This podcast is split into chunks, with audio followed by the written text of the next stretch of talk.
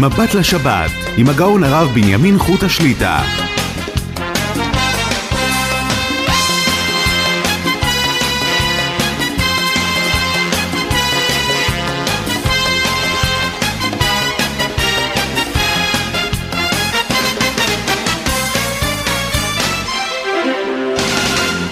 שלום וברכה, ברוך השם נפגשים לשעתיים, מבט לשבת, ערב שבת קודש, פרשת מטות מסע, שבת מברכים, ראש חודש מנחם אב, יהיה ביום רביעי, יחדשו הקדוש ברוך הוא עלינו ועל כל עמו ישראל בעזרת השם לטובה ולברכה, נזכה לגאולה השלמה בקרוב.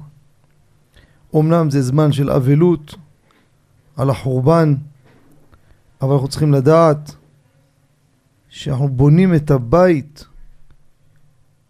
עצם ההתעסקות באבלות, בחורבן, זה עצמו ממהר ובונה את, הב... את הבית הבחירה.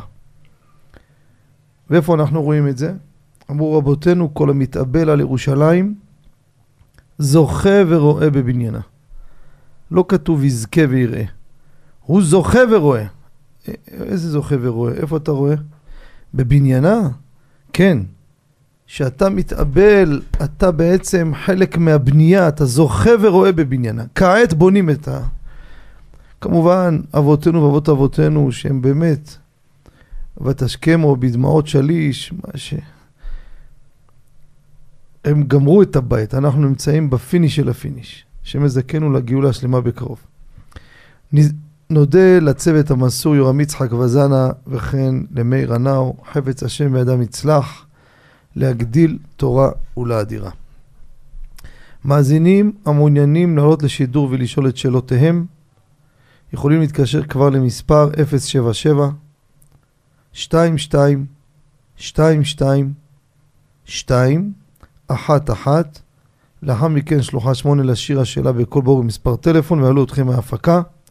אני חוזר שוב 077 5 פעמים 2 1 1 לאחר מכן שלוחה שמונה לשיר השאלה בקול ברור מספר טלפון ויעלו אתכם מההפקה. אנחנו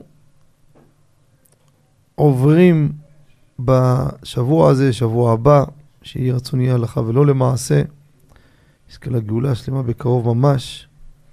אנחנו צריכים לעסוק במנהגי האבלות, נמצאים בימי בין המצרים, שהמנהגים מחולקים לכמה שלבים. יש את השלב הראשוני, אבלות יותר קלה, זה הולך ומחמיר. זה מי"ז בתמוז עד מוצאי תשעה באב. הוא מדבר על גבי השנה שתשעה באב יחול ביום חמישי, אז יש הרבה שינויים בהלכות לגבי יום שישי, בגלל שזה ערב שבת. בכל שנה רגילה, עשירי באב זה עיקר השרפה הייתה בעשירי. אז יש מנהגים שאנחנו עושים אותם בעשירי. שולחן ערוך כתב על זה סימן שלם, ויש סימן לסימן הזה, תקנח, תקנח, זה הקינוח של האבלות, זה הקינוח שלו, זה העשירי באב. השנה זה שונה, אנחנו ניגע בזה בעזרת השם. אבל בשלושה שבועות האלו יש סוגי אבלות כמו שמיעת שירים, מנהג של שהחיינו, זה מי"ז בתמוז עד תשעה באב. יש שלב הבא, זה מראש חודש אב, ויש שבוע שחל בו תשעה באב. כבר כמה שנים שלא היה שבוע שחל בו תשעה באב, כי היה תשעה באב חל במוצאי שבת, אז זה לא היה שבוע שחל בו. השנה יחול תשעה באב ביום חמישי, אז צריך להתכונן ולדעת את ההלכות של שבוע שחל בו. אבל לפני שבוע שחל בו, יש לנו מראש חודש אב עוד שלב במנהגי האבלות.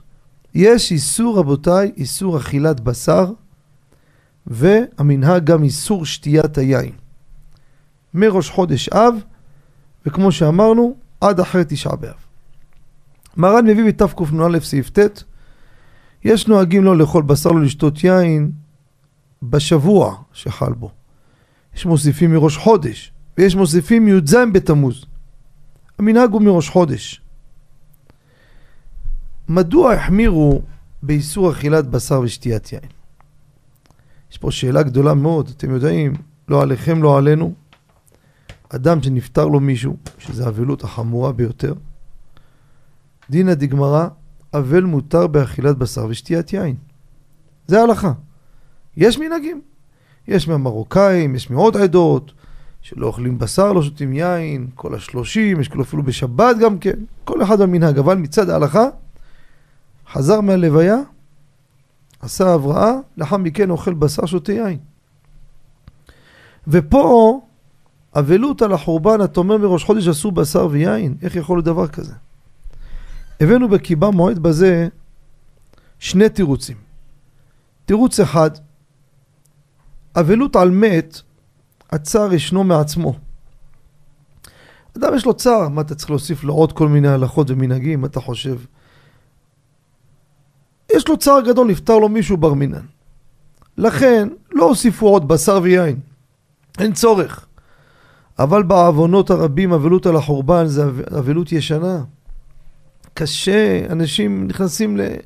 להרגל, אז לא מרגישים כל כך את האבלות. לכן אסרו עליהם בשר ויין, שירגישו את האבלות. תירוץ אחר הבאנו, כיוון הפוך. באבל התירו לו בשר ויין קצת שיפיג את צערו. היין קצת ככה מוריד הצער שלו. האבלות על החורבן, כיוון שהיא לא כל כך אנשים מרגישים אבלות, אז מה תוריד לו? גם את זה תוריד לו. לכן לא אוכלים בשר, לא שותים יין. בשר שאנחנו אומרים, זה כולל בשר עוף. בין בשר בהמה, בין בשר עוף. אסור באכילה, כמו שאמרנו מראש חודש. תכף נדבר על ראש חודש עצמו, מה הדין. עכשיו, שבת הבאה נגיד, יום שישי, מישהו הולך להתפלל מבעוד יום. קיבל שבת מוקדם. חוזר הביתה, רוצה לעשות קידוש, להתחיל לאכול. אבל זה יום שישי, עוד לא נכנס שבת. שבת אין אבלות. שבת אוכלים בשר, שותים יין, כסעודת שלמה בשעתו. כמו שלמה המלך, שבת אין אבלות. אבל פה מה עושים? מצד אחד, הוא קיבל שבת. אבל בסדר, אז מה קיבלת שבת? אבל עכשיו זה יום שישי. הלכה למעשה, מי שרגיל בהרבה שבתות לקבל שבת מוקדם מהפלג, רשאי לאכול בשר בסעודה הזו, אפילו לפני השקיעה. מי שלא רגיל והחליט שבוע הבא, אני השבוע הזה דווקא רוצה לעשות פלאג, תמתין עד צאת הכוכבים, אחר כך תאכל את הבשר. תתחיל עם הדגים. אמרנו, האיסור הוא בין בשר בהמה, בין בשר עוף. אבקת מרק עוף, תראו בקיבה מועד, אני מתמצת הלכה למעשה, אפילו בשרית, שימו לב, בשרית, מי שיאכל אותה, חייב שש שעות לחכות לחלב. זו מותרת בתשעת הימים, רק לא בערב תשעה באב. מראש חודש, אחרי ראש חודש גם אפשר. גם יש בה זה פי שישים, גם השתנה צורתו. אמרתי, אבל ערב תשעה באב, סעודה מפסקת? לא. שאר הזמנים אפשר לאכול אבקת מרק, עוף בשרי, גם בימים האלו. עכשיו, מה קורה ראש חודש עצמו? לאשכנזים, וגם על פי הסוד, גם בראש חודש עצמו לא אוכלים בשר, לא שותים יין. אם אמרנו, רבותיי, השבוע הקרוב הבא עלינו לטובה, יום שלישי בערב נכנס ראש חודש, לאשכנזים אסור כבר מהערב בשר ויין. לספרדים מותר לאכול בשר לשתות יין בראש חודש. אז מיום רביעי בלילה, מוצאי ראש חודש, האיסור הזה מתחיל. ולמה ראש חודש יהיה אסור? חוץ מהחורבן זה גם פטירת אהרון הכהן. אז לכן, גם זה מוסיף, לכן אלו שמקפידים, אלו שמחמירים השכם. אוי, מה קרה? לא? לא? או, מחילה. חשבתי שאני לא בשידור, סליחה. כן, אז זה מה שאמרנו, ההבדל בין זה לזה. האיסור הוא מצאת הכוכבים. כך כותב המגן אברהם, באותו יום שמתחיל, מצאת הכוכבים. מוצאי שבת הבא, סעודה שלישית אוכל בשר, והוא יצא, הלילה כבר הגיע. אפילו הקהל התפללו ערבית, אבל הוא ממשיך שירי שבת, מושך את השבת. הלכה למעשה, כיוון שהוא לא אמר, הוא עצמו ממשיך את הסעודה, הוא לא התפלל ערבית. הוא עדיין אומר את צבע חליצנו, רשאי לאכול בשר ולשתות יין. המנהג ביין במנהג, כך כותב מרן רבי עובדיה, אם למשל יש לכם איזה עוגה, או גלידה, וערבבו בה יין. אם מורגש היין בתבשיל, או בגלידה, או בעיסה, אנחנו מחמירים שלא אוכלים את המאפה הזה מצד שתיית היין שהמנהג לא שותים יין בימים האלו. אדם רוצה לקנות בשר בתשעת טעמים לצורך שאחרי תשעה באב, הלכה למעשה כותב רבי משה פיינשטיין אגרות משה, מותר הדבר. האיסור הוא רק אכילה והשתייה. סעודת מצווה בתשעת הימים, כותב הרמ"א פה בסעיף י', מותר. עכשיו, בואו נראה מה זה סעודת מצווה. יש כמה סוגי סעודות מצווה. אדם עכשיו יש לו ברית מילה. פה יש הבדל בין הספרדים לאשכנזים. לספרדים, וככה נהוג וגם יש על מי לסמוך, כל הקרובים והרעים שבאים לברית אוכלים בשר שותים יין. זה לספרדים, נתחיל מפה. אבל להדגיש, אלו שבאים רק למטרת בשר ויין, עבירה היא בידם. שימו לב. אומר, מה יש ברית? אני בא בשביל הבשר והיין. כלום בלי זה הוא לא היה בא בכלל. בא בשביל זה, עבירה בידו. אבל אם הוא בא לסעודת מצווה, בא לברית, לכבד, כל הקרובים. לאשכנזים, ככה. יש חילוק בין מראש חודש לבין שבוע שחל בו תשעה באב. מראש חודש עד שבוע שחל בו, כל המוזמנים מותרים. כולם באים, אוכלים בשר, שותים יין. שבוע שחל בו, זה רק בני המשפחה הקרובים, מה זה קרובים? שפסולים לעדות. קרבה ש... ועוד עשרה ידידים. כך מביאים הפוסקים, כי יש גם לאדם חוץ למשפחה, זה, יש מגבלה. בקיצור, יש מגבלה. עכשיו, מה עושים בעלי הברית?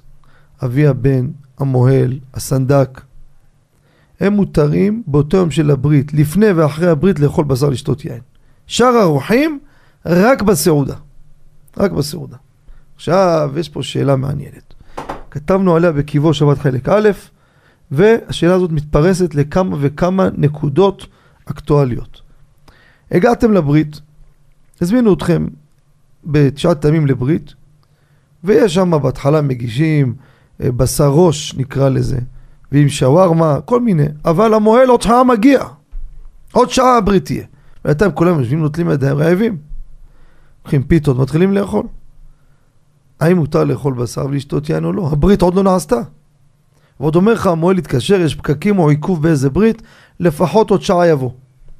האם אני אוכל בשר בסעודה הזו לפני שהברית נעשתה או לא? אותה שאלה, אדם הולך לסעודת ברית ביום שישי. זו סעודה שלא רגיל בימות החול. אסור כל היום, סעודת מצווה מותר. אבל הטקס עוד לא נעשה. הבאנו בזה ראיות מראשונים, רבותיי, וכך הלכה למעשה. גם לתשעת הימים אני אומר את זה. כל האכילה קשורה למעשה המצווה של הברית, אף לפני מעשה הברית עצמו, נחשבת לסעודת מצווה. לכן אתם מתחילים לאכול ולשתות והכל, אף שהברית, החיתוך, המצווה, מעשה המצווה יהיה בעוד שעה, שעה וחצי. גם זה מותר. יותר מכך אני אגיד לכם. אומר חם בן ציון אבא שאול, דרך אגב, שבוע שעבר ביום חמישי שדיברנו בתוכנית, הזכרנו אותו, אני שכחתי שזה היום, זה האזכרה שבשבת הקדימו לי יום חמישי בלילה. כשיצאתי מהאולפן, מישהו התקשר, אמר לי, התודה של חם בן ציון. מיד שיניתי כיוון נסיעה, הלכתי לקבר שלו והזכרתי את כל המאזינים. זה בדרך אגב, אני לא שכחתי אתכם. זה תדעו, אתמול חמישי בלילה, שבוע שעבר באחד בלילה, הלכתי, השתתחתי על ציונו והזכרתי אתכם. והחם בן ציון הזה, אבא שאול, סודות הגאים בעדכם ובעדנו, אומר חידוש. אומר, קבעו סעודת ברית, בישלו הכל, אנשים הגיעו לאולם, המוהל מגיע, מסתכל על התינוק, רואה את התינוק צהוב. בודק, בודק, בודק. חבר'ה, אי אפשר למול אותו. אין, מי שמועל, מי שמל ילד צהוב, הרי זה שופך דמים. רוצח! שומעים אותי אולי רופאים, אומרים, ברפואה לא ראינו דבר כזה. לא ראיתם, אינה ראייה. אם רבותינו אמרו, ייקח עוד כמה שנים, אולי תזכו באיזה מחקר לגלות את מה שרבותינו אמרו. אבל מי שמל ילד צהבת, הרי זה שופך דמים. רוצח, איזה רוצח? הילד חי. אז אני לפני שנים שמעתי, כי אני עסקתי בנושא הזה, יש לנו ספר על ברית מילה. לפני שנים, הספר הראשון שהוצאתי. אני כבר לא מעל, אבל שנים הייתי גם כן מתעסק במלאכת הקודש, עם רישיון משרד הבריאות. עסקנו בזה ממש לעומק.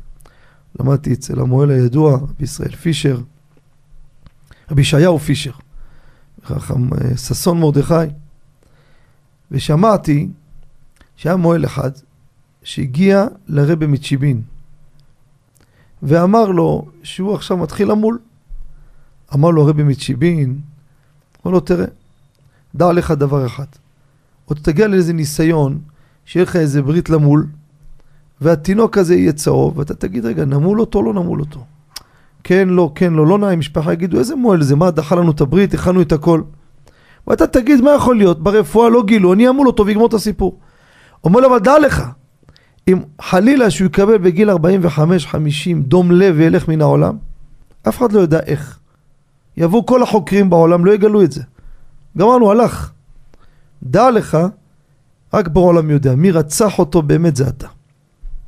אומר למול תינוק צהבת, זה לעשות נזק פנימי שיכול לגרום בעוד 30-40 שנה חלילה להריגת אותו אדם. אין, מה שרבותינו אומרים רבותיי, קודש קודשים. זה לא מעניין בכלל אם המדע מסכים או לא מסכים. הוא לא אפילו צד לדון בזה בכלל אפילו. תן להם, יש הרבה מה ללמוד. חוקרים כל פעם מגלים דברים. אותו שהם יגלו, תזכרו מה אני אומר לכם. אנחנו דתיים נהיה בבעיה. כשהם מגלים משהו מדעי, אז הם מחמירים יותר ממה שצריך. ואז הם יפסקו, חבר'ה, עשר בילי רובין דרגה, לא מסכימים למול, וכל הרבנים מסכימים עד 14, יש כאלו 13, 15, ואז אנחנו, אנחנו, יגידו לנו שאנחנו עושים נגד. עכשיו הם לא גילו. היום אתה אדם הולך לבית חולים, אני רוצה שימול אותי הרופא בבית חולים. הורים יקרים, אתם משחקים באש, חוץ מהמסורת היהודית. שמה זה הדבר הזה? תעשה כמו שאבותיך עשו. מה זה במרתפים בבית חולים עושה? מה זה לשנות את ה... מה זה הדבר הזה? חדש אסור מן התורה. כל השינויים במסורת זה מה שהגיעו הרפורמים מאיפה שהגיעו, כבר חיים עם גויים בר מינן. אנחנו יש לנו מסורת, מלים את הילד בבית כנסת, באולם, בעיני קבל עם ועדה, לא חדר ניתוחים, לא רופאים ולא כלום. ומיליונים חיו וחיים ברוך השם בקדושה וטהרה ובריאים ושלמים. לא, הוא צריך בחדר ניתוח, סטרילי. ואם הילד הזה צהוב והרופא הזה בכלל על פי הרפואה, אין שום בעיה למול ילד גם 18 בילירובין. 20! נו, החוקרים עוד לא גילו עכשיו שמי שמל ילד ככה, עוד חלילה יכול לסכן אותו ב-40-50 ילך מן העולם. ואתה ההורה הולך מתחכם, תדעו לכם, חוץ מהנושא הדתי שזה גרוע מאוד למול בבתי חולים. אין, אני אומר לכם, זה, זה לא עובר, לא עובר הדבר הזה. לפעמים יש מקרה שהאישה לא זה, עושים את זה בבית כנסת של האולם של הבית חולים, מביאים את כל המשפחה, טקס רגיל לכל דבר, רופא ירא שמיים. אין רופא שהוא מחלל שבת, עושה חטאים. דעו לכם, יש דעות בראשונים, הילד הזה לא נקרא מעול בכלל, אתם יודעים את זה? צריך להטיף לו דם ברית. אז אם אתה, זה, מה אתה עושה לו ברית? אתה אומר זה, תעשה, אם אתה עושה מה שהדת אומרת, מה ש... הרופא הזה מחלל שבת בכלל, לא כלום, לא כשרות, לא כלום. אז מה אם הוא מומחה? יש הלכות בהלכות uh, ברית מילה. נחזור לנקודה שלנו ונסיים בזה. נו, עשו זה, הגיע המוהל, אומר צהוב, לא עושים ברית.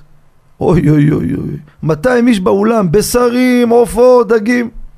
אומר חם בן ציון, תאכלו את הבשר, תשתו יין. רבנו, לא היה ברית.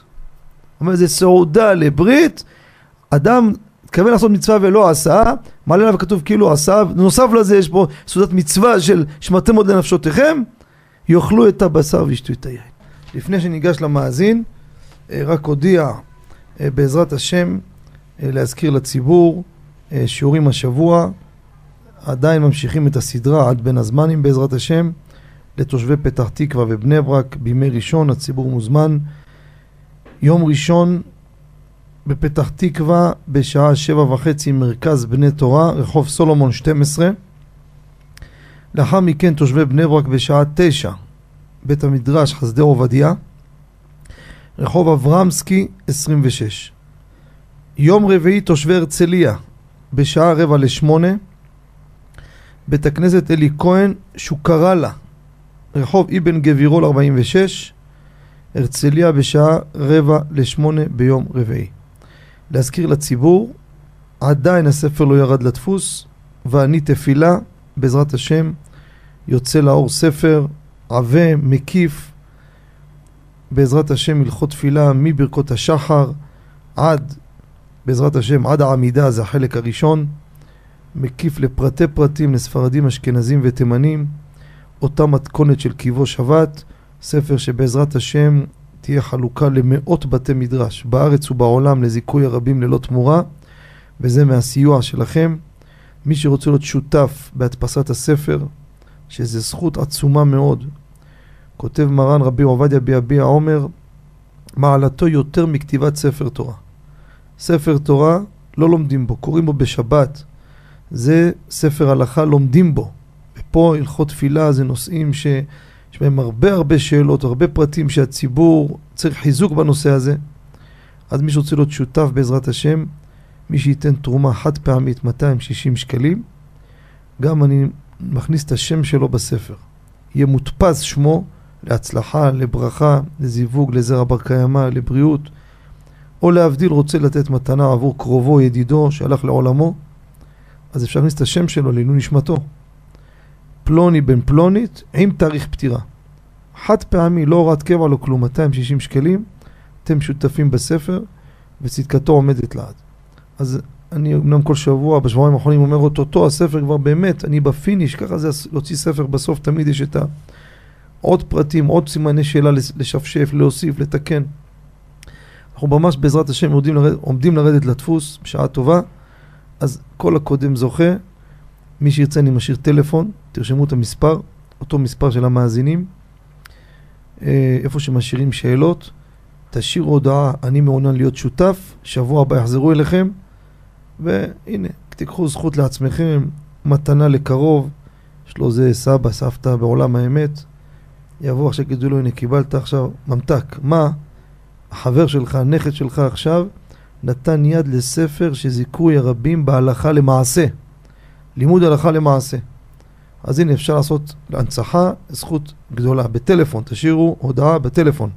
077 22 22 2 1 1 אחרי שיענו לכם יש מענה שתלחצו 8 תשאירו הודעה במענה הקולי ויחזרו אליכם. אני חוזר פעם שנית 077 22 22 2 1 1 לאחר מכן שלוחה 8 תשאירו הודעה ויחזרו אליכם ותהיו שותפים בזיכוי הרבים.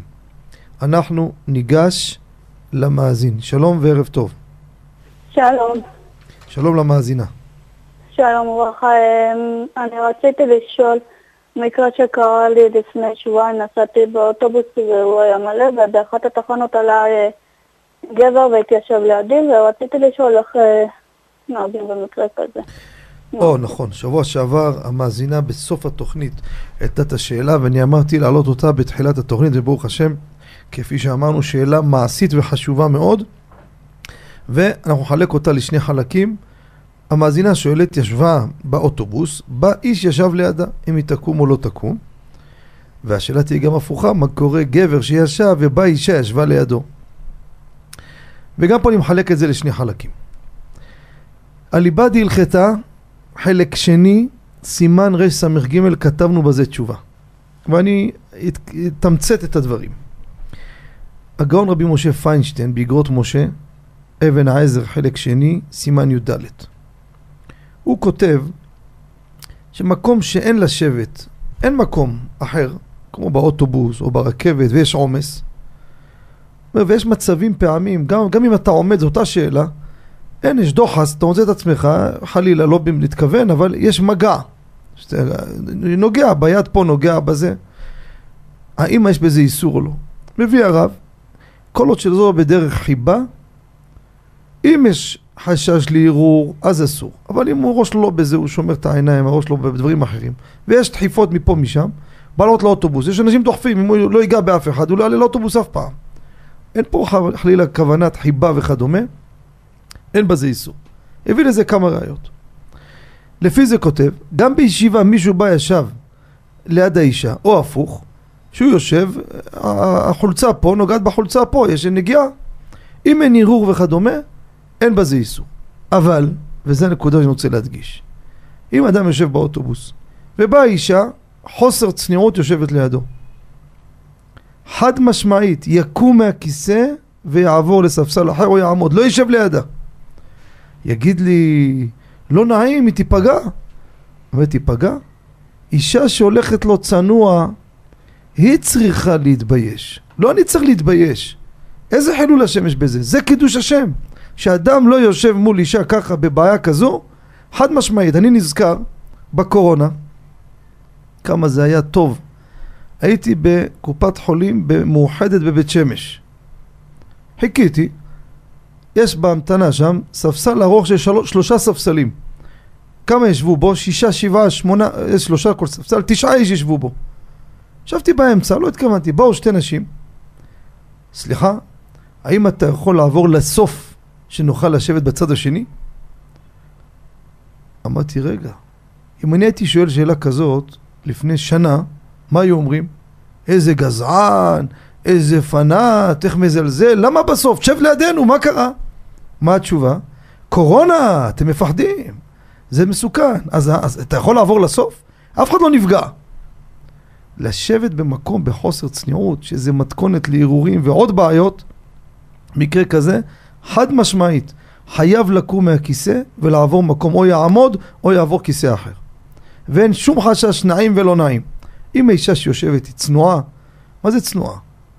אפילו עם מכנסיים, זה לא הכוונה שלי, הכוונה שלא רואים את הבשר שלה. זה הכוונה צנועה. לא שהיא דתייה, אפילו לא דתייה. זה, אין, לא חובה לקום. אבל אם זה לא ככה, ולכן, וכי הפוך, יש פה אישה, בא איש ישב ליד. מצד ההלכה, אין איסור בזה, לא חייבת לקום. כשלא נעים, זה ודאי זכותו של אדם לקום, ואין בזה שום בושה ושום פגיעה. מה, אני יושבת ליד איש זר, מה פתאום, לא מקובל אצלנו. את מותרת לקום, אין פה לא חילול השם ולא פגיעה בשום אדם. זכותך, זכותך לקום ולא לשבת ליד אדם זר. וזה, וזה השבח שלנו גם כן. אבל הלכתית, אין איסור בדבר. בסדר. יישר כוח, ושיהיה לכם שבת שלום ומבורך. נעבור למאזין הבא. שלום וערב טוב. שלום וברכה הרב. שלום עליכם. יישר כוח, יישר כוח על כל העשייה.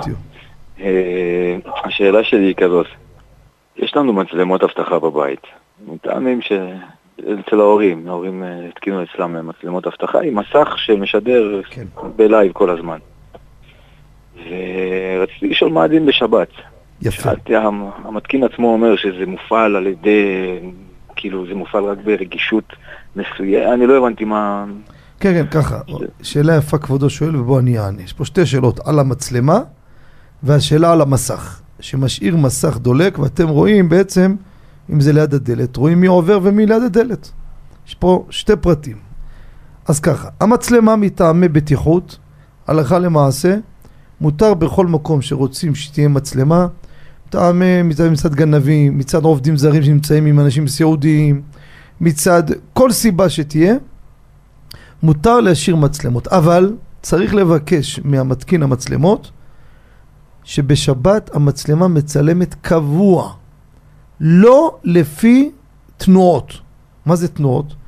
המצלמה עכשיו ישנה, למה? היא עכשיו מצלמת חושך, הכל קיר, לא זז כלום. איפה היא תתעורר? פתאום יש איזה תנועה, הופ, משהו עבר, המצלמה מתחילה לפעול, זה לא טוב. למה? אתה בא הביתה, חוזר, כל רגע אתה מפעיל את המצלמה. אתה בעל, בעל הבית. אבל אם היא מצלמת קבוע קבוע, אני לא מתייחס לזה, וזה מותר, לא עשיתי פה שום פעולה. עכשיו, זה קודם כל לגבי המצלמה.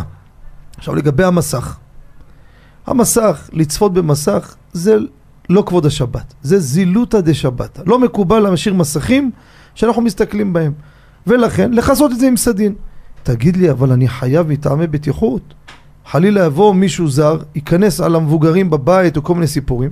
מקרה כזה, מקרה כזה, קודם כל המסך יהיה מכוסה עם איזה מגבת או סדין. מפה. כשאתם רוצים לראות מי זה מחוץ לדלת, שיש חלילה שבלילה מישהו דופק בדלת, נפתח, אולי זה איזה גנב, או איזה מישהו יבוא, חלילה יעשה נזק או משהו, אז מרים טיפה את הסדין, מסתכל, ובזה אין בעיה. אבל הקו הכללי צריך להיות שהמסך הזה יהיה מכוסה. לכבות אותו, אם אין צורך לראות בו בכלל, אז לא להשאיר אותו דולק בכלל. לכבות אותו, והמצלמה היא מצלמת קבוע, אף שהמסך הוא לא פועל, אין קשר בין, בין המחשב, בין המצלמה לבין המסך. אבל אם אני זקוק לו לפעמים להציץ ולראות, מקרה כזה, הוא יהיה כל הזמן מכוסה.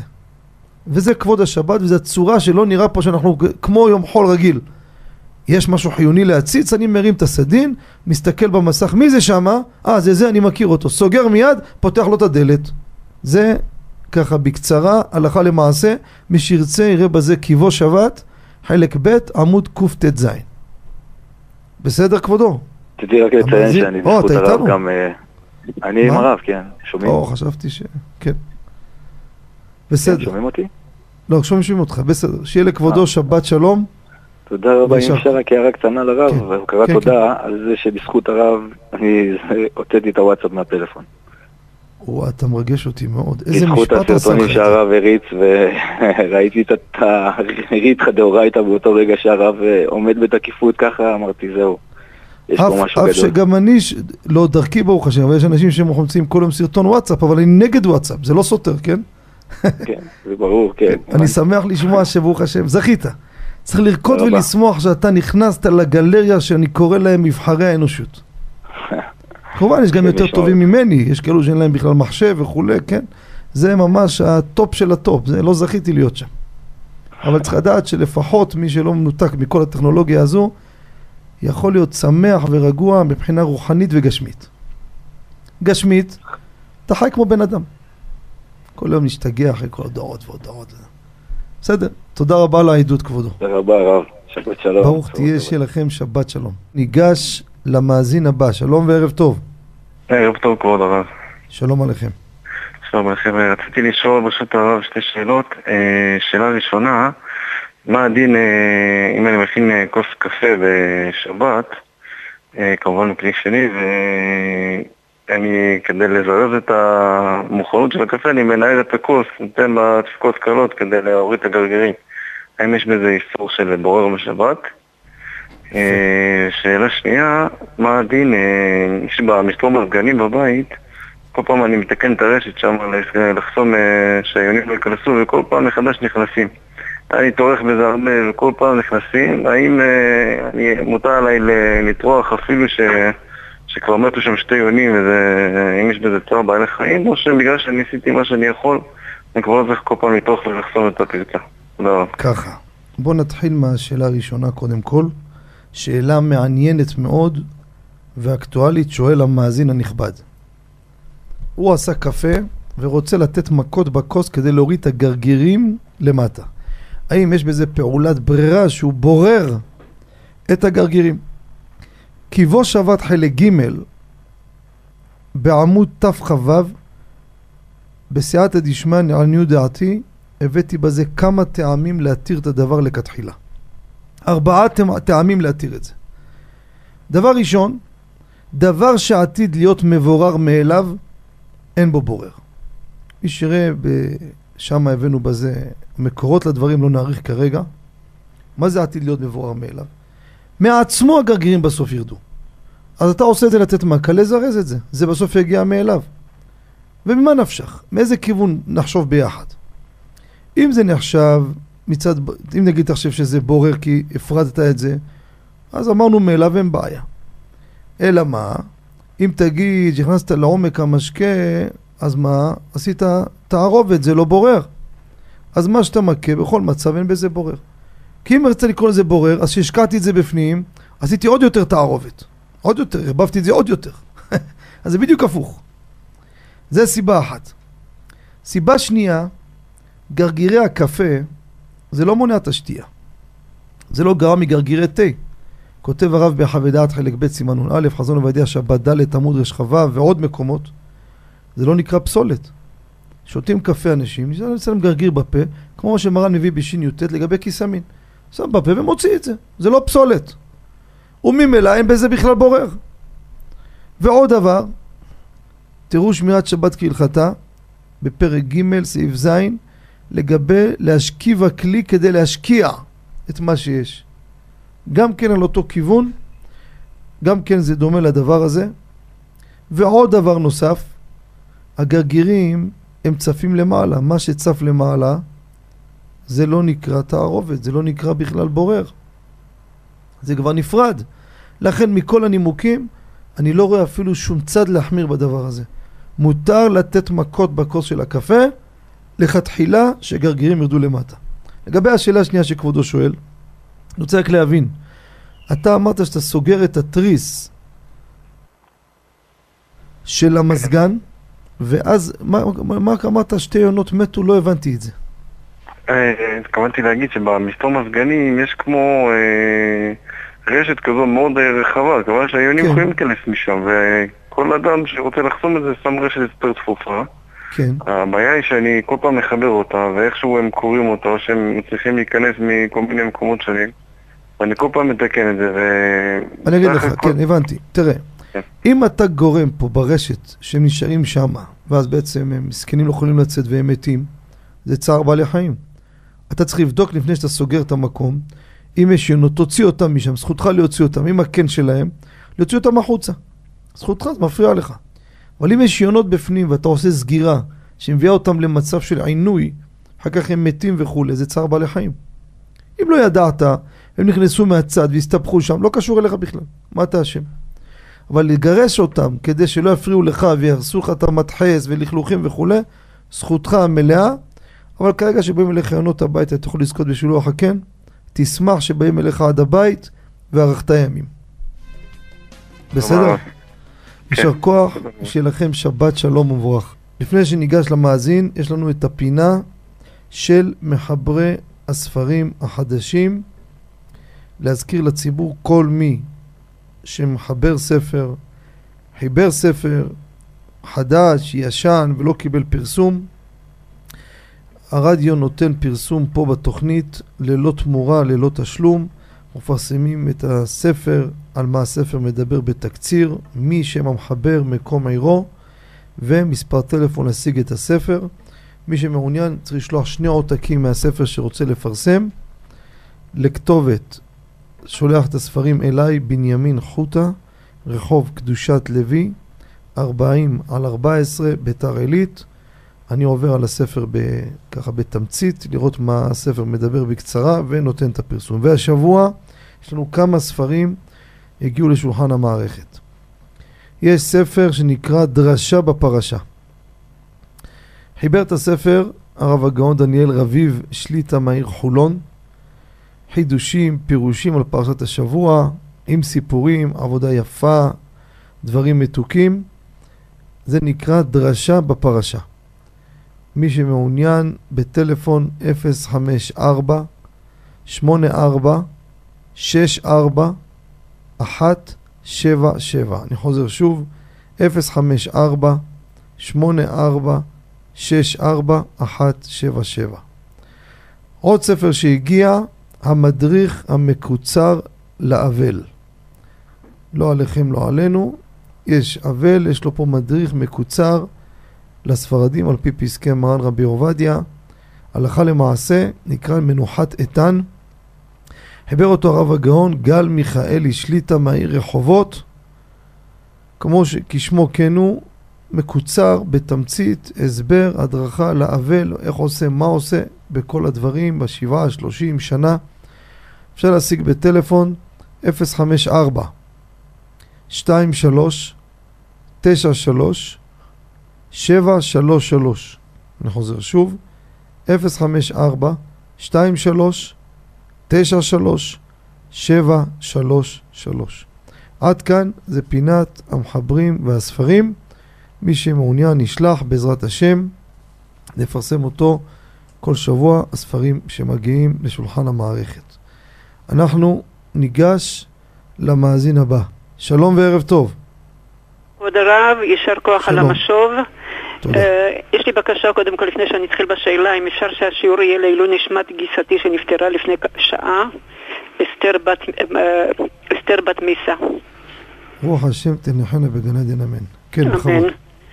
השאלה היא כזו, באלף באב, אה, בן אחי, יש לו, הוא מתחתן בעשרי- בשמיני לשמיני, והכלה עושה הפרשת חלה ב-18 לש- לשביעי, שזה יוצא ערב ראש חודש אב. היא עושה את זה, היא עושה סעודת אה, אמנים והפרשת חלה. עכשיו, לפי מה שאני הבנתי שכן יש שם שירים ולא יודעת, מוסיקה גם כן, כי הרבנית שאלה את הרב שלה והוא אמר שמותר.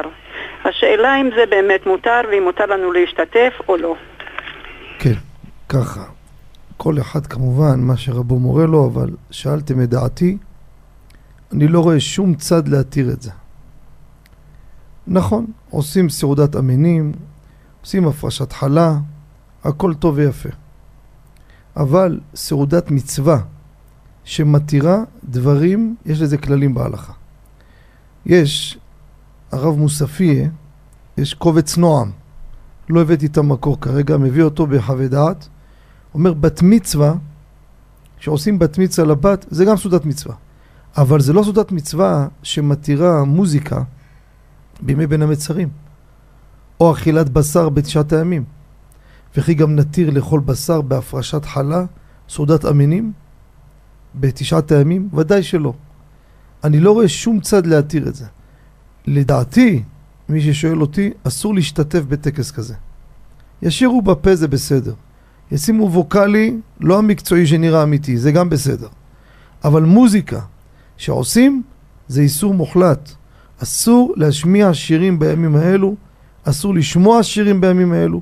יש, סיום מסכת, התירו. אם יביאו איזה מישהו בהתחלה, יעשה סיום מסכת, יתיר לכם את השמיעת שירים עם האירוע הזה כולו. אבל כל עוד שזה לא נעשה, אני לא רואה שום צד, ואני אשמח לשמוע איפה יש להתיר את הדבר הזה. זה מה שיש לי לומר בנושא הזה. וסעודת המינים, כן יהיה אפשר לשער אם לא תהיה מוזיקה? עד, עד, זה עד כן, זה כן, סעודת המינים זה בסדר, זה נחמד. שתתחיל המוזיקה. כן, זה כן, שיש מוזיקה לצאת החוצה. אוקיי. סעודת המינים זה חשוב, בסדר, סעודת המינים. אוקיי. כולם יושבים, מברכים, אומרים אמן, חשוב מאוד. אוקיי. אז נתבעו השם איש לרעהו, הכל חשוב, כל הדברים האלו. אבל עם כל הכבוד, לא כל מעשה שנעשה יהפוך אותו לגדרי סעודת מצווה. זה אני אמרתי שאם יהיה מוזיקה אני לא הולכת בכלל, אבל הרבנית, כן. דיברו עם האמא של הכלה, כי אני התקשרתי לרבנית למשרד שם, שאלו את הרבנית, אז הם הסכימו לעשות את החלק הראשון בלי מוזיקה, ואת החלק השני הם יעשו עם מוזיקה, ואז אפשר להשתתף רק בהתחלה. אמרתי, אני אשאל אם כן מותר להשתתף בחלק הזה. בהתחלה להשתתף. כן. אבל... שאלה, עוד שאלה קטנה. הבן, אני אלמנה ואני לבד, והבן בא לעשות איתי שבת, וקשה לו לשתות את המיץ הענבים האלה, יין בכלל קשה לו. מה הוא יכול לקדש חוץ מהיין? ואת לא יכולה לשתות?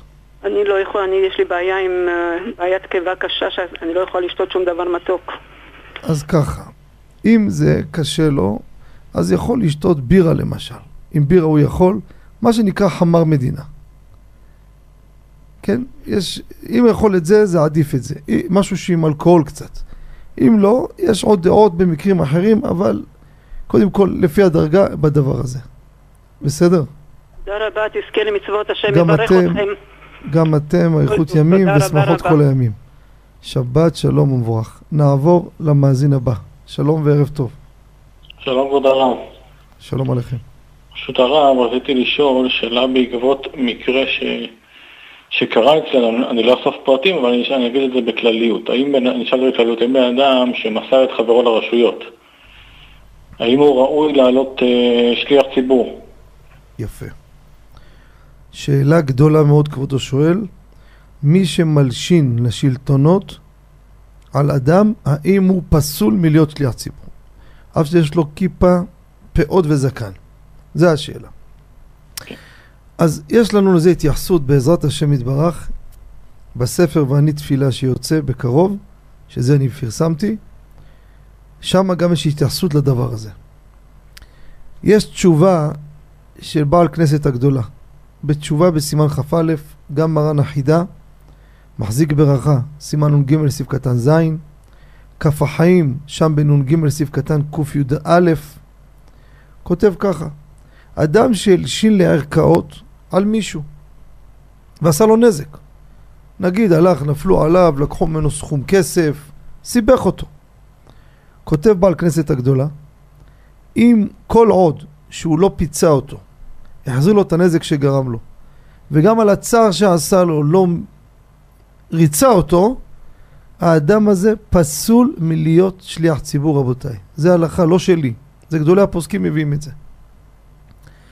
זה נקרא מוסר. במקורות נקרא מסור. למה מסור? אמרו רבותינו, כל מי שמוסר, בסוף גם אותו ימסרו. צריך לדעת את זה. צריך מאוד זהירות בדברים האלו. שאנשים, צרות עין של שכן, מסכן, טיפה, טיפת אוויר, חרג בכמה סנטימטר, בונה חדר, העיניים שלהם, הלב שלהם מתפוצץ. לא מסוגלים לראות איך הוא בונה, אני לא בונה, איך הוא בונה. מיד מלשינים מביאים פקחי עירייה, מספחים אותו, תוקעים לו את הבנייה. מסכן אין לו מקום לזוז. גם אם יש לו מקום, שיהיה לו עוד יותר, למה לא? עין טובה. אלו שעושים נזקים, שידעו להם. קודשה בריחו ידון על כל דבר נעלם. אתם חושבים, הנה לא גילו, לא כלום, שלח מישהו אנונימי, הפיל את ההוא, סיבך לו מסכן את הבנייה, סיבך אותו עם קבלנים, הבית שלו על גלגלים. הוא יושב בבית, במזגן, רואה איך ההוא סובל. איך תכפר את זה, בר מינן, איך תכפר? איך, איך, איך? כל עוד שאתה חי, תעשה, תהפוך את העולם לתקן מה עשית. אותו דבר המלשינים האלו. למינים ולמלשינים אל תהי תקווה. זה ביטוי חריף על תהי תקווה. אתם יודעים מה זה על תהי תקווה? איך יתקנו את זה? אבל אם הוא, רוצ... אם הוא מתקן מהר, אז יש לו תקווה. אז הלכה למעשה, אם עשה נזק למישהו, או אפילו לא הנזק כספי, מסכן עצרו אותו, ובושות, ועצרו אותו, ויצא שם, תראו, תפסו אותו, בסוף לא היה כלום. אבל כבר הבושות שלו הוא קיבל. הגיע ניידת הביתה, הם הוציאו אותו, בושות וצער למשפחה. כל עוד שלא ריצה אותו לגמרי, הוא לא יכול להיות שליח ציבור. ואם הוא עולה, שידע אותו אחד. מי שפסול להיות שליח ציבור ועולה חזן במקומות, עושה עבירה, תדעו לכם. אם הוא חושב אזכרה של אבא שלו, אימא שלו, עושה להם נחת, שידע, עושה להם רק צער. עדיף תשב בפינה שלך ואל תעלה חזן. לפחות אל תצייר את ההורים שלך. אתה תעלה חזן, אתה עושה להם נחת, שום נחת אתה לא עושה להם. בדיוק הפוך. הם יושבים בעולם המת ובוכים בעוונות הרבים שהבן שלי או הבת שלי, או ככה, לא בת, הבן, עולה חזן וכאילו עושה לי טובה. הוא פסול, מה הוא עולה בכלל? תראו בספר, אנחנו דיברנו על זה בעבר, אלו שפסולים להיות שליח ציבור. חושבים שעושים עונג להורים, נגע עושים להורים. מה שאנחנו חושבים זה לא מה שזה. תראו בפוסקים, בסדר, לא, לא נאריך כרגע בעוד דוגמאות. אבל זה ספציפית על כבודו ששאל, שידעו, מי שעשה טעות כזאת והפיל מישהו בפח, כל עוד שהנשמה בקרבי, תעשה כל מה שאפשר לתקן. תהיה חכם. אחרי שכבר תסיים פה בעולם הזה, לך עכשיו, מסכן אותו אדם, יבוא באיזה גלגול, איזה איסורים, איזה... וואי וואי, בר מינן רק לחשוב על זה, אני לא רוצה אפילו לפתוח עכשיו, מאוחר בלילה, למה לעשות לאנשים פה זה? התקשר אליי יהודי מעיר, מערי הדרום, יש לי את הטלפון שלו אפילו. אומר, אני חזרתי בתשובה. תשמעו מה אומר יהודי, ריגש אותי מאוד צמרמורת הייתה לי באותו טלפון. אומר, אבל אני הייתי גנב בין הגנבים הגדולים בעיר. אומר, ומקצועי.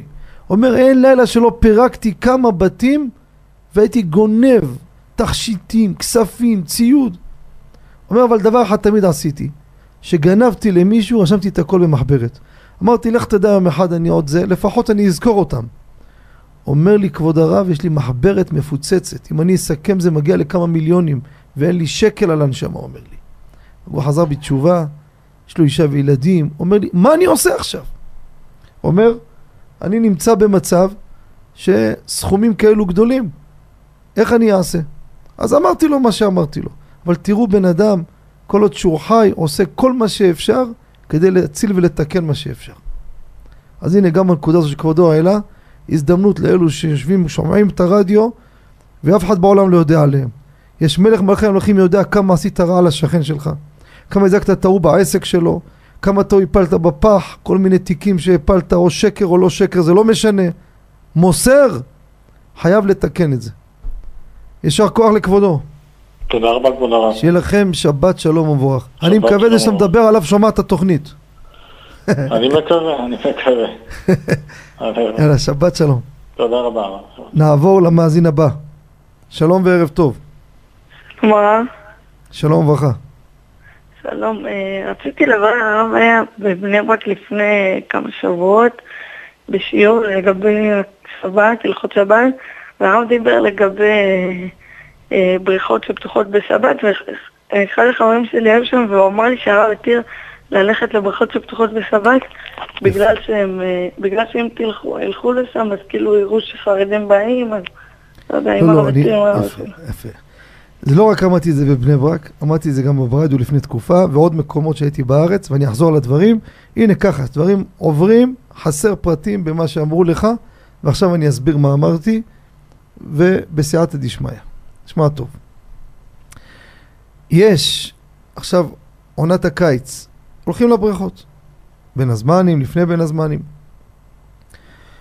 ואני מדבר שיש בריכה שפתוחה בשבת בר מינן, או כל השבוע מעורב. אנחנו לכתחילה הולכים למקומות שהם כשרים, כמו אטרקציות, כמו כל מיני דברים. אם יש לך מקום שהוא שומר שבת, למה ניתן יד למי שעושה עבירות? בשום פנים ואופן. אם אין לי, וזה משהו משמעותי, אין לי תחליף, אז ההוראה, תלכו. על פי ההלכה, כמבואר שולחן ערוך סימן שי"ח סעיף א', זה ברור. פה אני אמרתי חידוש, סייעתא דשמיא. אמרתי, תראה, כל זה אמור על אנשים פרטיים. יש אחד, יש לו בריכה פרטית, מחטיא את הרבים, מעורב כל השבוע, פותח בשבת. זה, למה אני אלך אצלו? אלך למישהו שהוא שומר, שלא מכשיל את הרבים. אמת, חד משמעית. אבל זה הנקודה שאני דיברתי ברבים. יש הרבה בריכות עירוניות. בריכה עירונית. בריכה הזו של מי? של העירייה. והיא פתוחה כל השבוע. ראש העיר, אחרי לחצים גדולים, בפרט שעכשיו בחודש חשבון יהיה בחירות לרשויות המקומיות, והם רוצים להראות לכולם כמה אנחנו עושים. אתם תראו בחופש שיפרסמו, פתחנו לציבור הדתי יום שני ורביעי, דוגמה אני אומר, פתוח לדתיים, הפרדה מוחלטת. נלך או לא נלך? הרי הם כל השנה פותחים בשבת. הם ביום חול, מעורב הכל. האם אני ייהנה מההטבה הזו, שנגיד מה פתאום, כמו שאמרת לפני כן, לא, גם בהם אל תתמוך בהם. ופה אני אומר, תלכו למקומות האלו. ולא רק תלכו, רק להם תלכו. מה זה רק? אם יש לך משהו, לחזק את זה, ואני אסביר למה. שיש אדם פרטי, יש לו עסק, אני לא רוצה לתמוך בו. אבל בריכה עירונית של העירייה, של מי הבריכה הזאת אתה חושב? של ראש העיר? מה פתאום? זה בריכה של כל תושבי העיר. מי זה תושבי העיר?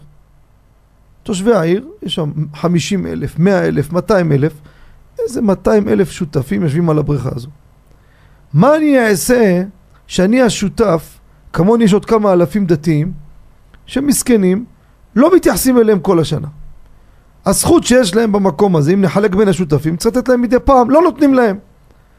עכשיו, את הזכות שמגיעה להם, סוף סוף בגלל הבחירות, יש איזה נציג שכנע, ראש העיר אומר חבר'ה אני זורק לכם בשנה יומיים, שלושה בחופש.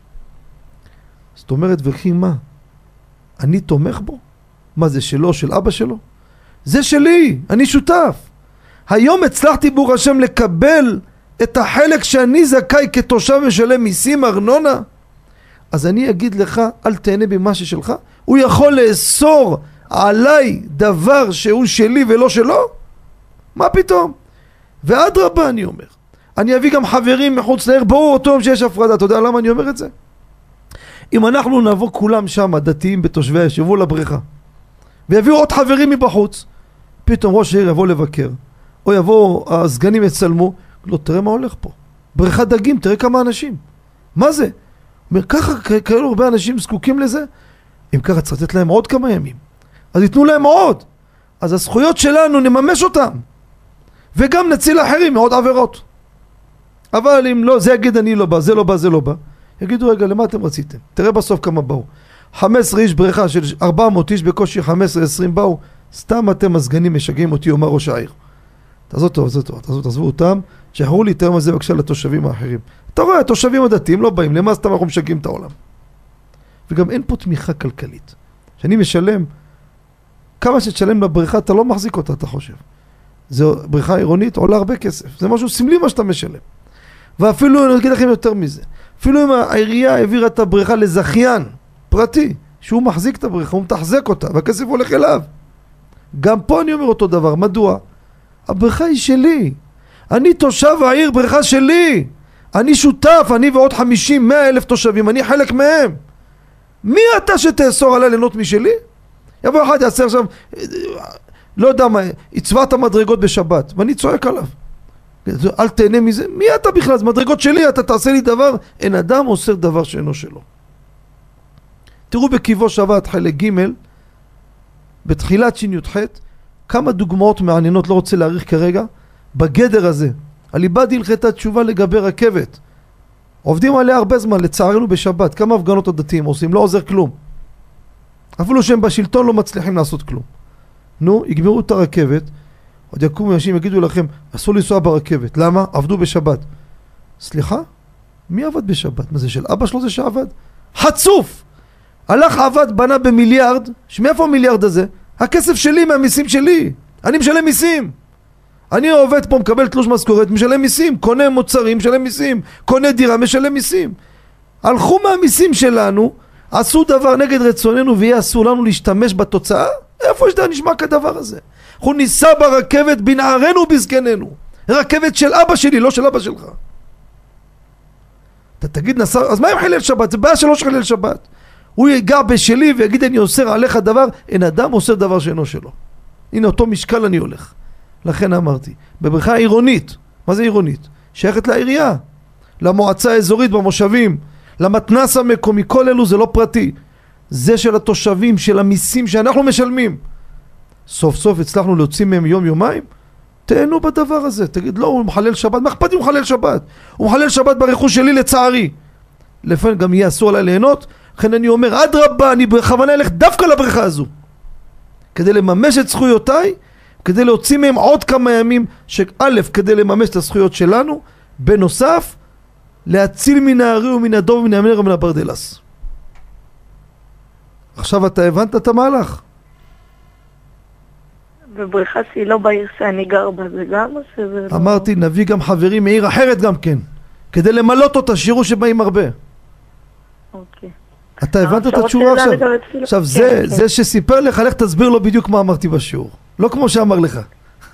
אוקיי. יאללה, שיהיה לכם שבת שלום, שיהיה לכם שבת שלום, ובשורות טובות. כל טוב. ניגש למאזין הבא, שלום וערב טוב. שלום הרב. שלום עליכם. אה, כן הרב, לפני שנשאל את השאלה, רוצה להגיד יישר כוח לרב על התוכנית. אני שומע יום שישי את השידור חוזר, משמיע על הכולל, קטעים אה, נבחרים. ממש שאלות מבריקות, יישר כוח. הרב, אה, שאלה לגבי פחיות, שיש עכשיו את הפחיות, יש כל מיני סוגים של פחיות קולה ועוד כל מיני חברות, יש סוג שהוא ממש קטנות, של 100 מיל, ממש קטנות, ואין עליהם שום השגחה. גם לא על האריזה, ומישהו קנה וחילק להרבה. אחר כך הוא שאל את המוכרים בחנות, אמרו שאין על זה הכשר. אבל זה אותן פחיות, אותו טעם נראה לי אפילו. אז מה, מה הדין שלהם, אם הן קשרות או לא? וגם מי שחילק את זה לאנשים, מה הוא יעשה, כאילו, לתקן את זה אם זה לא כשר. ככה. אני אגיד לכבודו, זו תשובה תהיה כללית על כל הפחיות, אה, מדברים על קוקה קולה בינלאומי. אה, אני מחלק את זה לשני קבוצות. יש קוקה קולה במדינות מתוקנות, כמעט בכל העולם, אם זה ברוסיה, זה ארצות הברית, וכן על זה הדרך. שם אנחנו צריכים לדעת בבירור, לפחות עם הרבנות המקומית, שהם בדקו את העניין ואישרו את זה, זה בסדר גמור. הקוקה קולה בערבית שמצויה פה בארץ, שקונים את זה בכמויות, זה איסור מוחלט לשתות את זה, ואני אסביר. מי שנתן את הכשרות עשרות שנים לקוקה קולה, שהוא באמת יודע מה זה קוקה קולה, זה הרב לנדו, זכר צדיק לברכה. ולפני פטירתו, תקופה התקשרתי אליו, ואמרתי לו, רציתי לשאול את הרב לגבי הקוקה קולה הזו בערבית, שמיוצרת ברמאללה בביטוניה, הוא צעק בטלפון.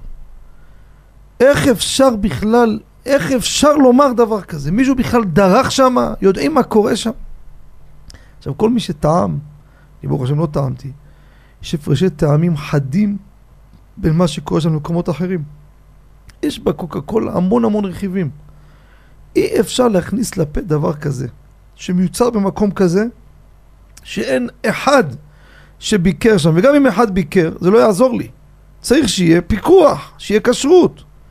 עכשיו תראה, אלו הערבים בשטחים, הם צפצפים על כל העולם. זה לא מדינה מתוקנת שעובדת לפי תקן קוקה קולה, שיהיה לכם ברור.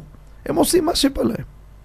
אמר לי אחד, יש חברה, יש רובה, רובה של המרצפות, אתם יודעים, חברת, אה, איזה פיקס, לא זוכר, ברח לי השם שלו. קנה אותו אחד ערבי, שהוא גם כן לא אכפת לו, העיקר לעשות כסף. וראה שם תקנים מאוד מחמירים, פיטר את זה, זרק את זה, שינה את זה, סיפר לי איזה קבלן. אומר, מאז, גם הצבעים שמופיע על השקית, הקבלנים טוענים, אני לא יודע, לא בדקתי, אני לא אגידו, אני אמרתי שזה ככה. זה ככה הם אומרים. שמעתי מכמה אצלנו, אומרים שהצבע שעליו זה לא מדויק. למה? הרס את כל התקן. אתה יכול לסמוך על אלו שנמצאים שם ברמאללה, הפלאחים האלו, שאיש על חרבך תחיה, כנופיות יושבים שם. איך אפשר להכניס לפה ריבון העולמים שתהיה אנשים נזהרים ורבים איתך בד"ץ הזה, בד"ץ הזה ולא הבד"ץ הזה? פה אין שום כשרות, אין כלום. כלום. מי שחילק את זה, ידע שיעשה תשובה, מה השאלה בכלל? יעשה תשובה לדבר הזה. נכון שיש אה, בעולם, בהרבה מדינות, ידידי והחביבי, הרב הגאון רבי אברהם קוזמן שליטה, שהוא כתב על זה תשובה ארוכה, הוא עשה את זה עבודה לרבנות הראשית, שעל פיו כתבו על המכתב שלו וחתמו על זה כמה וכמה ברבנות הראשית. כמובן, בדק, בדק את הדבר בהרבה מדינות, מדינות מתוקנות, ברור. אבל פה במקום, בערבית, שאף אחד, לא, אחד לא יכול גם לבדוק אם הוא רוצה, אי אפשר לשתות את הדבר הזה. ואם הרב לנדו אמר את זה, רבותיי, מה נשאר? ואם יגידו לי איך אתה שואל אותו, יש לו נגיעה, איזה נגיעה יש לו? ואם יש לו נגיעה, אז אסור לסמוך עליו בכשרות בכלל. אם יש לו נגיעה למה שהוא אומר, אז אחד כזה אפשר לסמוך עליו בכלל. וחלילה לומר את זה. ועובדה שיש מדינות שגם הוא לא נתן כשרות, אבל ידוע שעבדו לפי התקן, לא, היה, לא הייתה התנגדות לזה. לכן אין להתעסק עם הפחיות האלו שמסתובבים פה, בכיתוב בערבית, אסור לשתות אותם רבותיי. בסדר? כן, הרב, עכשיו לגבי פחיות בעברית. בעברית יש כשרות מינימלית או אין? אין שום... אין שום יש רבנות ראשית לישראל? מינימום רבנות ראשית לישראל, יש שם? לא, גם זה אין. אם אין, אז אין כשרות, מה השאלה בכלל? ריבון העולמים. אני שואל אותך שאלה, על מסטיקים שאלת את השאלה הזאת? אני שואל אותך. לא, זה אותו מפעל, אותו פסטיק. אין אותו מפעל, איזה אותו מפעל? אני מסביר לך שכל מדינה זה אחרת לגמרי. רכיב, חד משמעית רכיבים אחרים הם שמים. מה שאיפה שכשר זה מגבלה, אז הם צריכים לשים לפי הנוהל שנותנים להם הר, הר, הר, אותה רבנות שמשגיחה עליהם. אבל אם אין עליהם כשרות, אז אין שום מגבלה, אין שום מגבלה, עושים איזה רכיבים שהם רוצים. אה, הבנתי. פשוט. ממש ברור. ברור. תראה, אם אני יושב, יש לי מקום, עכשיו הייתי פחד דוגמה מטורקיה. דוגמה אני אומר, לא בדקתי, אני אומר דוגמה. ובטורקיה אני לא רואה כשרות, אבל הרב של טורקיה, בית חב"ד במקום, אנשים מוסמכים לדבר, לא סתם שואל כל אחד מהרחוב. אומר, תראה, בדקו את זה פה רבני המדינה, בדיקה יסודית, וכולי וכולי וכולי. יש שם חוק שמי שמזייף לפי רכיבים וכולי לא יכול זה, וכל הניהול הזה, זה עוד עובר איכשהו. זה אני מבין, זה מה שאמרתי. אבל אם אתה לא מודע לזה, ואתה לא יודע איזה מדינה, יש פיקוח, אין פיקוח, יש מי שהסכים את זה, אי אפשר להתיר דבר ככה חוצה קווים בלי לבדוק כל דבר לגופו, אין דבר כזה. היום שמן זית אתה לא יכול לקחת, שמן זית אורגנל, אם אתה לא יודע מאיפה בא. אתה יודע אם הערבי הזה שסחט אותו בדרוזי, להוסיף בו כמה טיפות לתת השבחת טעם, שיגידו פשש איזה שמן יש לו? זה לא מה שהיה פעם רבותיי. היום העולם מתקדם, היום באינטרנט בשנייה אתה מקבל טיפים, כל מיני רעיונות. אתם יודעים מה גילו במזרח ירושלים? על הבגלה, הלחמניות האלו, ודווקא חם בן ציון הבשור שהזכרנו אותו. אתם יודעים מה הוא התבטא כמה פעמים? כך הוא אמר, מקובלנו מצדיקי ירושלים, ככה היה אומר. אולי הסתיר את הרוח הקודש שהייתה לו. שלא לנגוע בלחמניות האלו סום סום הבגלה של ערביי ירושלים. זה לפני עשרות שנים אמר. למה כבוד הרב? כך מקובלנו מה גילו אחרי זמן? אתם יודעים מה גילו? לא תאמינו. גילו מהזקנים שהודו, מה זה? הם סיפרו מה שהם עושים. הם לוקחים עופות, מבשלים אותם שעות על גבי שעות, הטעם של העוף כולו יוצא למים, ועם מברשת היו מעבירים על, ה, על הבגלה. עד שמתייבש אתה אוכל אותו, איזה טעים, איזה טעם. אתה אוכל נבלות וטרפות! נבלות וטרפות! עוף טרף, עוף נבלה. לקח הערבי את כל השומן שלו, מרח לך על הלחמניה. הוא אומר לך, אדוני, מה יש בלחמניה פשוטה, מה יש בו? זה התגלה במזרח ירושלים. וקראתי ממש לפני לא מזמן שחם בן ציון עשרות שנים היה צועק. רק לא אמר את הנתון הזה. ככה מקובלנו מצדיקי ירושלים, לא מתעסקים עם ה... בזה ספציפית לא לנגוע. ככה היה אומר. ושומעים לחכמים כאלו גדולים, לא כל מי שאומר סתם אה, כמו נבואה. זה חם בן ציון היה קודש קודשים. אמר את זה, מי ששמע לו הרוויח, מי שלא הכניס לעצמו טומאה בגוף שלו. בסדר, יישר כוח לכבודו. יישר כוח, תודה רבה. שיהיה לכם שבת שלום ומבורך. נעבור למאזין הבא, שלום וערב טוב. שלום הרב. שלום וברכה. שלום הרב. שלום וברכה. אנחנו בעבודה מתפללים ממך בשעה אחת ורבע. ועכשיו בגלל הזמן אנחנו, אנחנו עובדים במוסך, חונאים. בגלל שהזמן מקצר ואנחנו... מה עדיף, לעשות עם חזרה ולוותר על תחנון או הפוך? או, שאלה יפה מאוד. שאלה האם לעשות חזרת העמידה, אז אני מבין שהזמן צפוף, לא שהמניין מצומצם ובעייתי. אה, כן, לא, לפעמים אנחנו 15, לפעמים אנחנו קצרה, גם, זה גם בעיה לפעמים. אז ככה, בואו ניגע גם בזה, אני, אני מייצר בעיות כמו שאומרים. אם זה מניין מצומצם, וחלקם אייפוניסטים, הוא בכלל לא מקשיב בכלל, הוא משחק בפלאפון שלו. אתה רואה שהברכות לבטלה, יהיה זמן או אין זמן, תעשו מנחה קצרה. זה דבר ראשון. או למשל, יש מהציבור שם חלל שבת בפרהסיה. רק יש לו לב טוב, בא להשלים מניין. אלו מצטרפים רק לקדיש קדושה או בריחום מחלל שבת בפרהסיה. הוא לא יכול להצטרף למניין, אז אל תעשה חזרה בכלל. אבל אם זה לא הסיפור, ויש לחץ של זמן, חזרה עדיפה מתחנון, וכל אחד יעשה לעצמו תחנון. יישר כוח ושבת שלום ומבורך. נעבור, או, נבוא, נצא להפסקת פרסומות, מיד לאחריה נשול המאזינים המחכימים, בבקשה. אתם מאזינים ל"מבט לשבת" עם הרב בנימין חוטה. כן, שבנו מהפסקה לפני שניגש למאזין, יש פרט אחד חשוב שאני רוצה להבהיר. לפני כן הייתה מאזינה לגבי שהיא לא יכולה לשתות יין ולא הבן שלה. אה, צריך להדגיש פה, לחלק מה שאמרנו חמר מדינה. יש הבדל בין קידוש של לילה לקידוש של יום. קידוש של יום, אין בו נוסח קידוש. יש בו רק בורא פרי הגפן. בלילה יש נוסח קידוש. אז נוסח קידוש, אז בלילה יעשו קידוש על הפת, על הלחם. תראו בקיבו שבת איך הסדר, איך עושים, כדי להרוויח גם את שניהם. נעבור למאזין הבא, שלום וערב טוב. הלו? כן, שלום הרב, ערב טוב. או, שלום עליכם. בקשר להכנסת uh, מאכל ומשקה לבית העלמין. כן. ואם ה, בתוך בית העלמין יש איזשהו, כמו מחיצה כזאת, קבר של צדיק, וזה בעצם, יש הבדל ב... זה לא, זה, זה כאילו לבד, זה לא בבית העלמין עצמו. כן. ככה, מאזין נכבד שואל פה שאלה חשובה מאוד מעשית לגבי הכנסת מאכלים ומשקאות לבתי עלמין, וגם אני ארחיב לגבי ברכות. עולים לקבר בשבעה, שלושים, ועם ברכות, איפה מותר, איפה אסור, מה הנימוקים בדבר הזה. בעליבא דהלכתה, חלק א', סימן קע"ט. נגענו בזה בכמה פרטים. צריך לדעת קודם כל, לפני שניגע בטומאה וכל הפרטים האלו, מרן שולחן ערוך יורה דעה סימן שס"ח סעיף א' כותב בית הקברות אין נוהגים בהם קלות ראש. שם מביאים אכילה, שתייה וכולי. צריך לנהוג כבוד בבית העלמין. דרך אגב, תדעו את זה רק.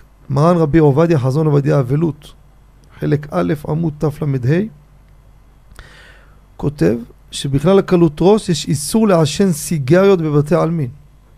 לפעמים כל המשפחה עומדים ליד הקבר, זה קוראים תהילים, משניות, ופתאום בא אחד מהבני משפחה, בינתיים יש אוויר, הכל פתוח, מוציא סיגריה, מתחיל לעשן. או בדרך לקבר, עוברים דרך בית העלמין, זה גם בגדר קלות ראש, צריך לדעת את זה. זה בדרך אגב. אז אכילה ושתייה אסורים בבית העלמין. עכשיו, מה קורה מאכל שנגע בקבר המת אם הוא נאסר באכילה? עכשיו, כשאנחנו אומרים קבר המת, רבותיי, נכון, גם קבר צדיק, על פי ההלכה, גם הוא מטמא. אין, כמו שאנחנו אומרים לכהן אסור להיכנס לקבר של צדיק, הלכה למעשה, אז אותו דבר בזה.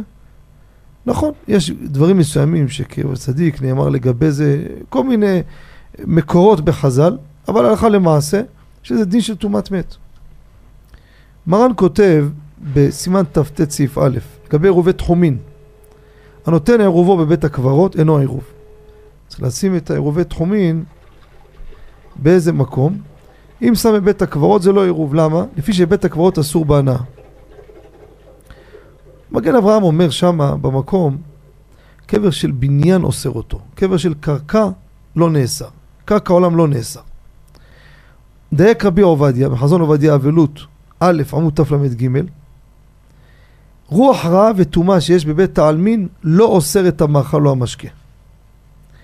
גם רוח רעה בדיעבד, מאכל לא נאסר, כמו שראינו לגבי מאכל שתחת המיטה. אומר כל שכן בבית הקברות, שזה יותר קל. כך הוא מדייק לגבי רובי תחומין. ממשיך, הניחו על הקבר, קודם כל אם המאכל מכוסה, אין לאסור אותו. ככה גם כותב עטרת פז, חלק א' סימן י', זה לגבי אכילה. זאת אומרת, לשים על הקבר את האוכל ושתייה רבותיי, לא שמים. אבל אם שמו, למעשה לא נאסר באכילה ושתייה מה, שנע, מה שנעשה. עכשיו לגבי הברכות, צריך לדעת שאכילה ושתייה כמו שאמרנו, חוץ מהנושא הזה, רק ברחבה של מקום ה... שלפני בית העלמין, שם עושים ברכות. כמובן יש תועלת לנפטר, בברכות שעושים לנשמתו, אין ספק, כן? אבל באזור הקבר קרוב לא עושים ברכות. עכשיו, כמו שאמרת, יש קבר צדיק, שיש כבר חדר סמוך, שזה לא קשור בכלל לבית העלמין, זה מתחם בנפרד, ויש שטח גדול מחוץ לקבר, אז מחוץ לקבר שטח גדול, זה קצת שונה. וככה גם בהרבה קברות צדיקים אנחנו רואים, מביאים כיבוד וכולי וכולי, שזה שטח מיוחד לא רק לקבר. אפילו מתפללים שם וכולי, לאו דווקא מתפללים למבקשים מהנפטר או לעילוי נשמת הנפטר, לאו דווקא. אפילו עושים תפילות, קחו ברשב"י למשל, גם בח... בחלק הספרדי, גם אשכנזי, עושים עניינים, מתפללים שם. זה מקום שמיוחד גם לתפילה. להתפלל ליד קבר, הרי יש בעיה, כל מעשה מצווה שעושים צמוך לארבע אמות לקבר, לא עגל הרש. אלא מה? יש שתי טעמים להתיר את זה. או שזה לכבודו, מה זה לכבודו? קדיש, לכבודו עושים של הנפטר. או קוראים משניות תהילים, למה? לעילוי נשמתו, זה לכבודו, אז אתה לא לועג לו. או עוד נימוק מביא מרן רבי עובדיה, שכיוון שהקבר הוא בעומק, שזה במרחק, לכן מקילים, סומכים על זה. רואים מכל זה, שדבר שלא קשור לזה, בפרט כמו שאמרנו אכילה או שתייה, שזה גם לא כבוד של בית הקברות, זה לא לעשות במקום של הקבר. חוץ ממתחם, כמו שאמרנו, זה יהיה מותר. יישר כוח, ושיהיה לכם שבת שלום ומבורך. שבת שלום, שבת טובה. נעבור, ברוכים תהיו. נעבור למאזין הבא. שלום וערב טוב. ערב טוב, כבוד הרב, מה שלומכם? ברוך השם.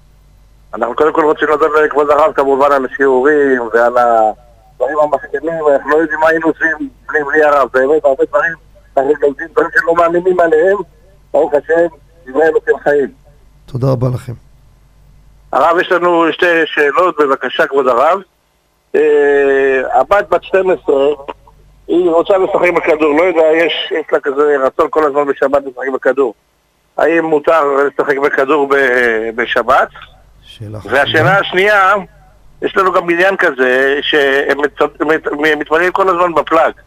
גם בשבת, גם ביום חול, ואנחנו לא יודעים מה לעשות עם התיקון חצות של אחריו, מותר, אסור, הרב יגיד לנו מה, מה מותר ומה מה, מה כדאי לעשות בזה. יפה מאוד. שתי שאלות מעשיות וחשובות ביותר. שואל לגבי הבת מעל גיל 12, שזה כבר גיל מצוות, הרי היא גדולה לכל דבר, היא רוצה לשחק בכדור, האם מותר או אסור? פה אני רוצה להדגיש, יש הבדל בין ספרדים לאשכנזים, אבל אני נסביר את זה ככה בקצרה ובזריזות, כמו שאומרים. מרן שולחן ערוך, בסימן ש"ח הלכות מוקצה, סעיף מ"ה, כותב כך: מביא מרן שיש איסור לשחק בכדור בשבת. הרמ"א אומר, יש מתירים ונהגו להקל. למה לא לשחק בכדור? הבית יוסף, זה היסודות של השולחן ערוך, מביא שם בשם שיבולי הלקט, סימן קכ"א, טעם אחד, כיוון שהכדור, או המשחק, הפוסקים גם משחקים, זה מטונף, לא ראוי לצור על פי צלוחיתו, נשאב למוקצה. המשנה ברורה, אין שם כלי עליו.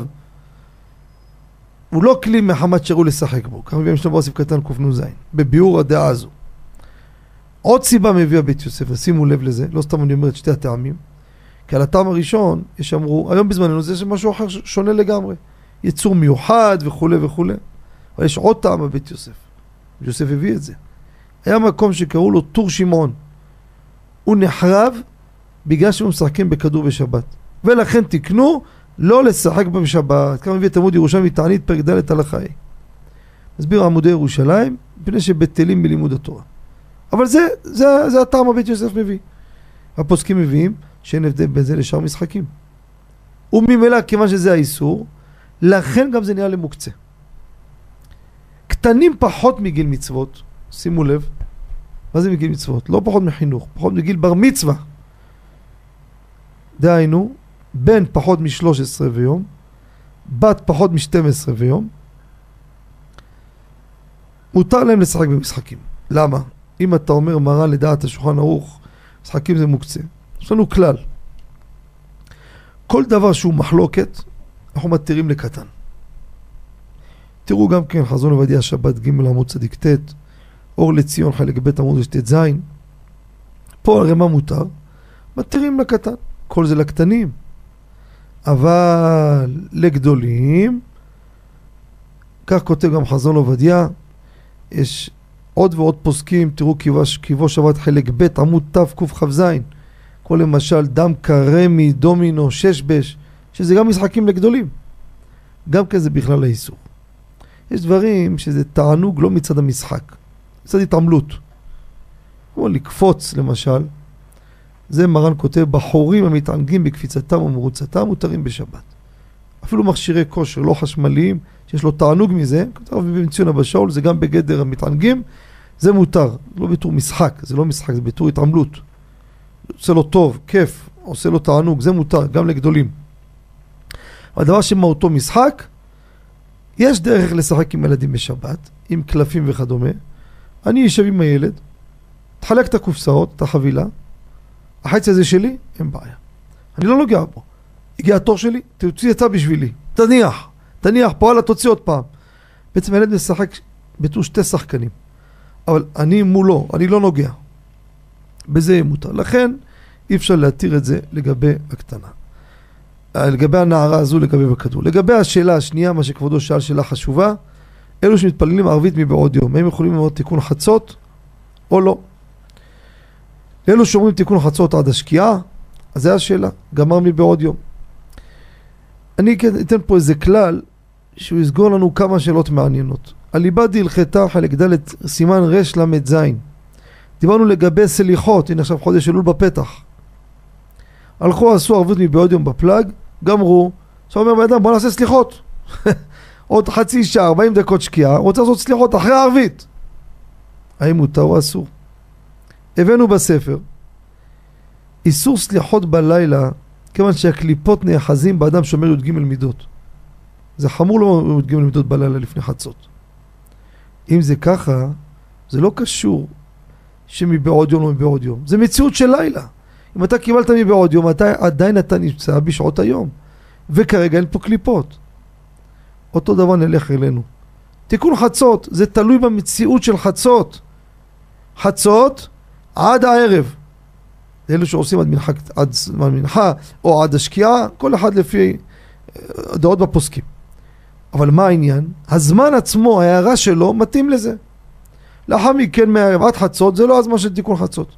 לא רלוונטי מה אתה עשית. לכן הלכה למעשה, גמרת פלג המנחה הערבית מבעוד יום, יש עוד זמן לפני השקיעה, רשאי לומר סליחות, רשאי לומר אה, תיקון חצות, ואין בזה בעיה. יישר כוח לכבודו, ושיהיה לכם שבת שלום ומבורך. כן, אנחנו מתקרבים לסיומה של התוכנית. נודה לצוות המסור, יורם יצחק וכן מאיר הנאוג, להזכיר לציבור שוב, אנחנו בסייעתא דשמיא, אוטוטו יורדים לדפוס. נכון, אמרתי את זה שבוע ושבועיים, אתם יודעים מה זה להוציא ספר? ה finish הסופי זה... ככה עוד נקודה, עוד נקודה, פתאום מגלים פה עוד נקודה. בעזרת השם מתפללים שזה ייגמר מהר, הספר גמרתי אותו. הספר עומד לצאת על הלכות תפילה, יקרא בשם ואני תפילה. חלק א', ספר מקיף עבה, לספרדים, אשכנזים ותימנים, ממודה אני עד העמידה. בסייעתא דשמיא המון חידושים, יש המון אקטואליה, בהרבה נושאים. רבי רוצה להיות שותף להוציא את הספר, תרומה חד פעמית 260 שקלים, ובכסף הזה אני מחלק מאות עותקים לבתי מדרש בארץ ובעולם, לזיכוי הרבים להצלחתכם. נותן לכם מתנה, השם שלכם מודפס בספר. משהו צנוע, 260 שקלים חד פעמי, מכניס השם שלכם. לרפואה, להצלחה, לזיווג, זרע בר קיימא, להבדיל לעילום נשמת, להנציח מישהו, עם תאריך פטירה שלו. אז מי שמעוניין, כל הקודם זוכה. מעלת ספר בהלכה, הביאו הפוסקים בראשם מרנו רבנו עובדיה, יותר מכתיבת ספר תורה, יש בו עילוי נשמה וזיכוי הרבים. אז תרשמו את הטלפון, תשאירו הודעה קולית, יחזרו לכם שבוע הבא.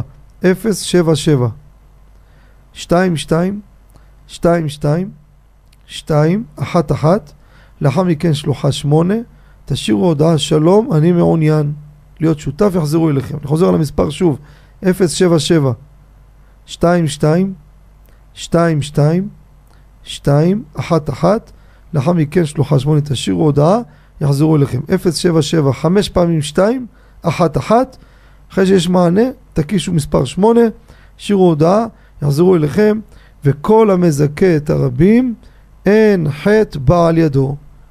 שיהיה לכולם שבת שלום ומבורך, שנזכה לגאולה שלמה בקרוב, נזכה לבניין הבית. קודשה ברכו עושה איתנו ניסי ניסים כל יום וכל שעה. יגאל אותנו גאולת עולמים בנחת ושמחה, אמן ואמן, שבת שלום וכל טוב.